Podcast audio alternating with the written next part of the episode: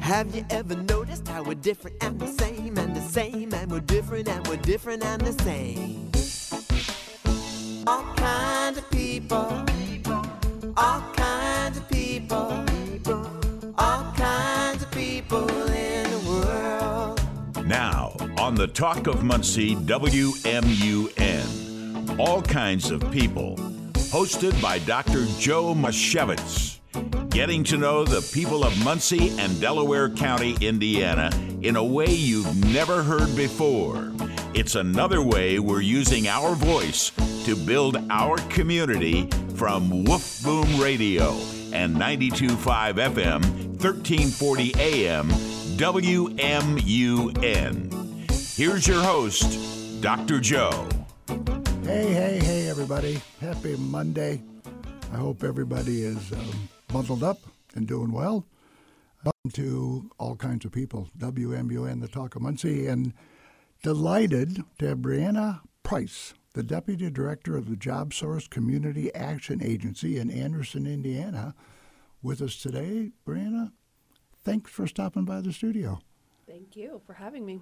Welcome. And um, before we get into the work at the not for profit and what I think is a really notable grant that you and Doug Eckerty secured, I want to spin the wheel backward to Albany, Indiana. um, back in your youthful days, um, you and a sister and a mom. Yes. And share a little bit with the audience of some of the memories of those days and Ooh. sisterhood and having a good sister partner. Okay. yeah, yeah. Um, yeah, I was uh, very fortunate to grow up in Albany, Indiana.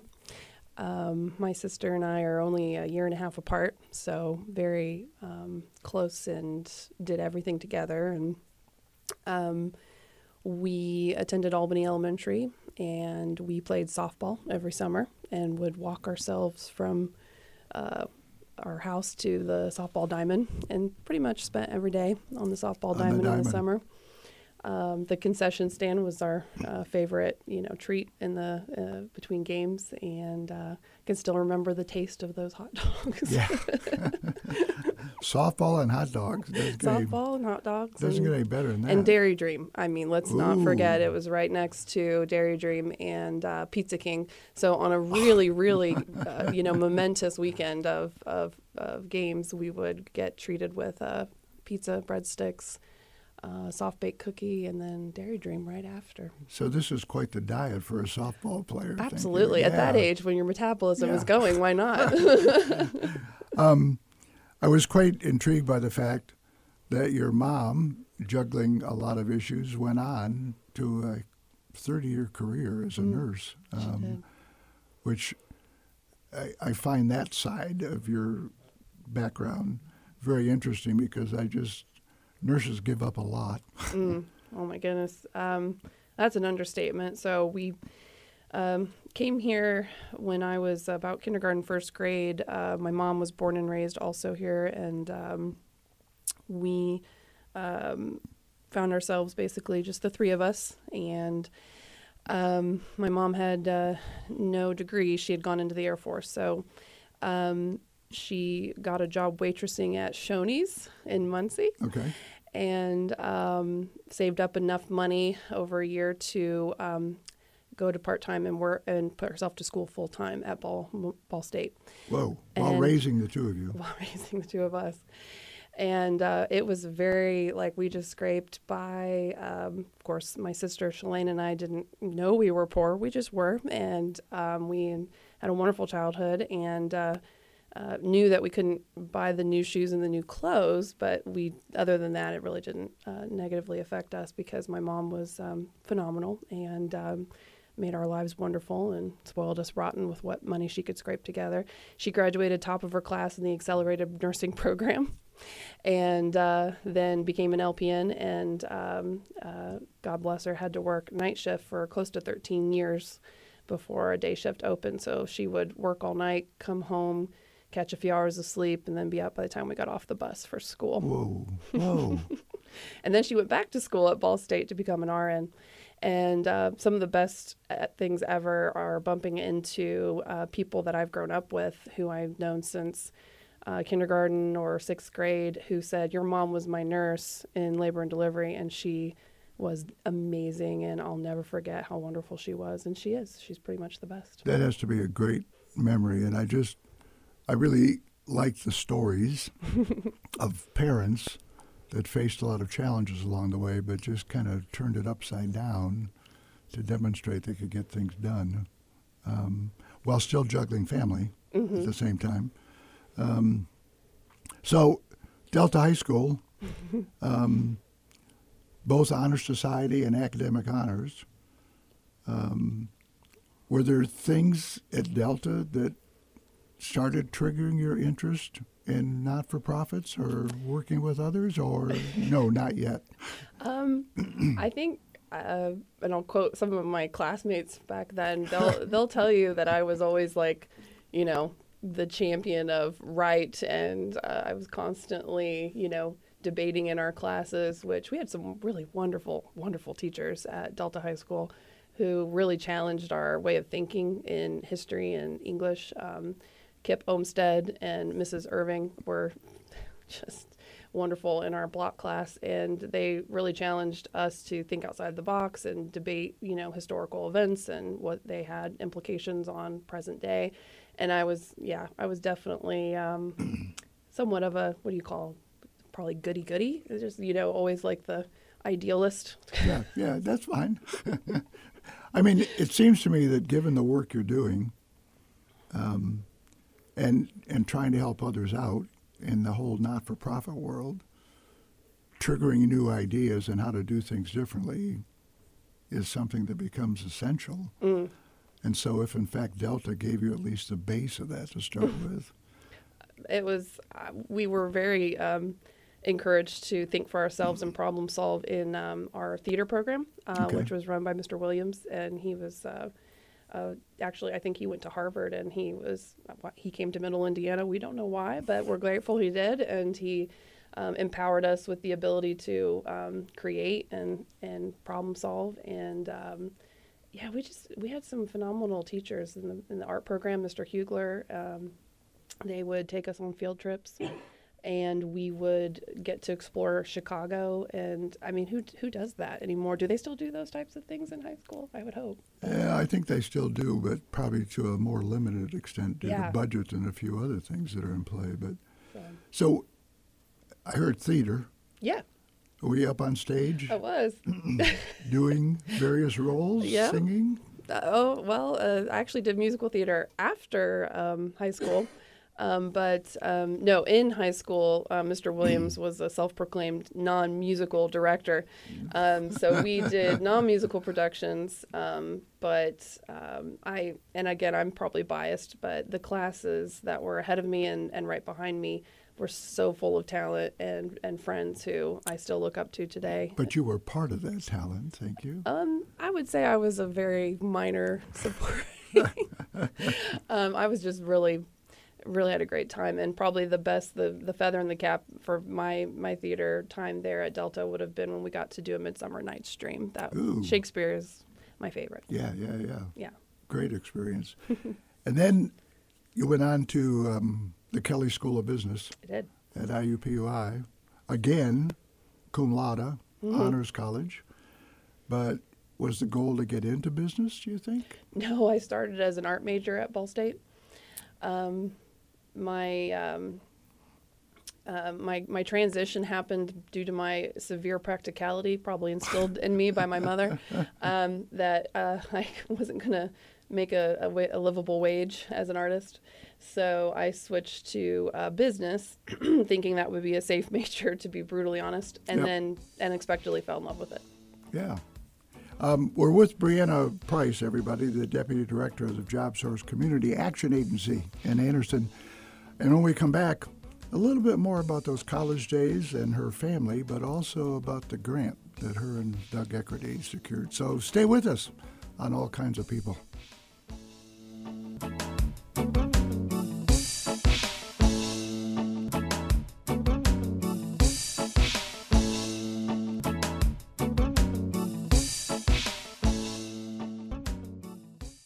This is WMUN's All Kinds of People with Dr. Joe.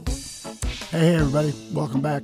I'm with Briana Price, the Deputy Director of the Job Source Community Action Agency in Anderson. And when we left uh, during the break, Briana, I, I had you into Kelley School of Business. Mm-hmm. um, graduated with honors, um, business management, human resources, Mm-hmm.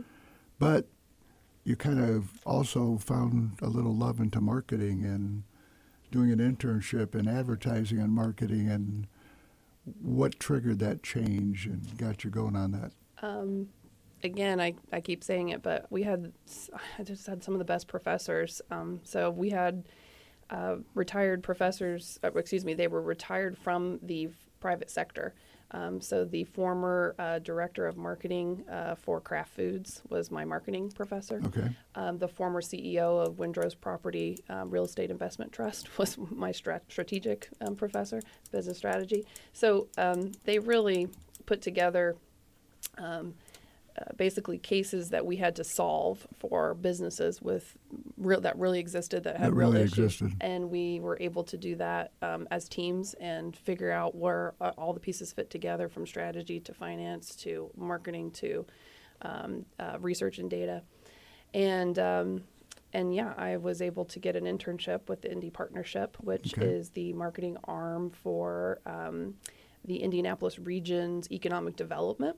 And they would basically go coast to coast to try to attract businesses to that area and um, put together research and data to incentivize them coming there and planting business and industry okay and it was a wonderful internship. It was right on a circle, and I remember thinking, Ah. "Wow, I've made it!" Right? down on the circle in indianapolis big time I was like, "Wow, I've made it!" Not not quite, but um, it was it, it was enough. I was hooked at that point from what what communication and and and good data based marketing and research can do. but clearly that opportunity had to open your eyes to the potential of developing business or Oh. bringing bringing key things into an area Sure. and learning how to do all that yes Yes, and um, very much. Oh, go ahead. no and helping a lot of other people out in the process Yeah, I'm um, very much a um, let's do things the right way and save ourselves a lot of time and money and, and have better outcomes. Um, and um, figuring out what that right way is. And I think I drive my coworkers crazy because I'm constantly scrutinizing. Well, this could be better, or this could be more efficient, or you know, there's there's a tool for that. Let's the see. if little doodle pad Oh, always gosh. by your side Yeah. yes So, um, yeah, I think very much I'm I'm pretty. It, it's probably just a, a inherent compulsion that I can't help myself. But it certainly led to a neat career path. Um, I want to stop at that career path for just a second and ask about juggling three children in the process as you move forward with this. Um, what's that like? What are their interests all of a sudden? yeah, we are very blessed. We have a 12, 9, and 5 year old. Okay. um, daughter and two sons. And um, this last year or two has been the first years we've um, dum- jumped into the foray of uh, youth sports. They were uninterested up until about a year or two ago. And then all of a sudden they were interested in it all. So we found ourselves Monday through Saturday completely uh, overwhelmed with practices and tournaments and games between volleyball and soccer. But it's wonderful. I played volleyball and, and loved it, enjoyed it. I wasn't very good, but I really enjoyed it. At Delta, yes. Yeah. Mhm Okay. And um, it was it's been great to be able to play with my daughter and um, she's enjoying that quite a bit. And um, um, my husband jared and i met at delta. We were high school sweethearts. Okay. and uh, we've been married for 20 years. And uh, yeah he's my best friend and partner and i wouldn't do anything else without him. He's uh, we uh, share everything have 50-50 in terms of parenting and uh, he works full time i work full time so it's a juggle but we, we make it work. I'm just always fascinated by, I think, the people we've had on the show that have had an impact, but they're also juggling a family Mm. and doing some fun things with the family too to make sure they make time for that. And yeah. um, it does become an interesting issue, especially if they all get active through the encouragement of parents, by the way. it's it's an extreme juxtaposition. Jared and I feel like our hair's on fire, and there are days we cannot get it all done. but for a parent who is single, um, single parenting, I will I will go down to my grave saying that is the hardest job alive. Yep. Watching my mom do it, and then uh, working with the single parents that I work with, it is is next to impossible. It's, ne- it's Is next to impossible. Yeah, challenging to say the least. Um, I am curious now a little bit about the grant that you and Doug Eckerty pursued Mm-hmm. and got. Um, just briefly, the the impact of the grant and what you hope to accomplish with it. Okay. Um, Um, so, uh, the program that we are bringing to Indiana, which is um, based out of Louisville, Kentucky, and it's called Family Scholar House. okay.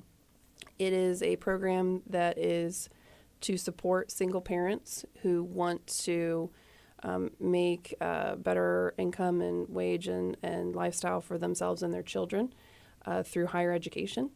And um, as I mentioned, being a single parent by itself is ridiculously difficult, but trying to put yourself through school in the, in the same time while trying to still provide enough income for yourself and your child when you don't have any other alternate income. Very coming in challenging, to say the almost im- least. again next to impossible. And so this program is to provide um, wraparound supports, um, coaching, guidance, advocacy, academic coaching, financial literacy, but we also um, provide housing. So it's it's crucial for them to be able to have um, you know a safe and wonderful, secure place to live with the, their children while they're in school, um, and it's um, something that they can afford at that time while their income is decreased Yeah. while they're in school. And um, we don't we don't choose who comes into the program; they choose themselves. But generally, our our program participants are single mothers. Um, they are at or below poverty level.